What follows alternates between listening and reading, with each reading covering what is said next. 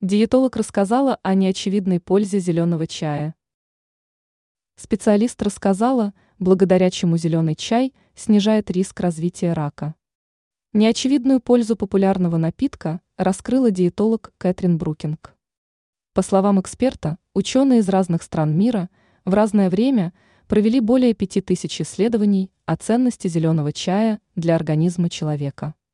В частности, многих специалистов – интересует польза напитка в профилактике онкологических заболеваний. В ходе исследований ученые выяснили, что полифенолы и другие биологически активные соединения снижают вероятность образования злокачественных опухолей. Брукинг указала, что употребление зеленого чая уменьшает риск развития нескольких видов рака – молочной железы, печени, кишечника, яичников, простаты, полости рта и кожи – пишет издание ИДЗИС, Нотзет. Кроме того, напиток снижает уровень плохого холестерина. Поэтому этот вид чая часто рекомендуют тем, у кого этот показатель выше нормы.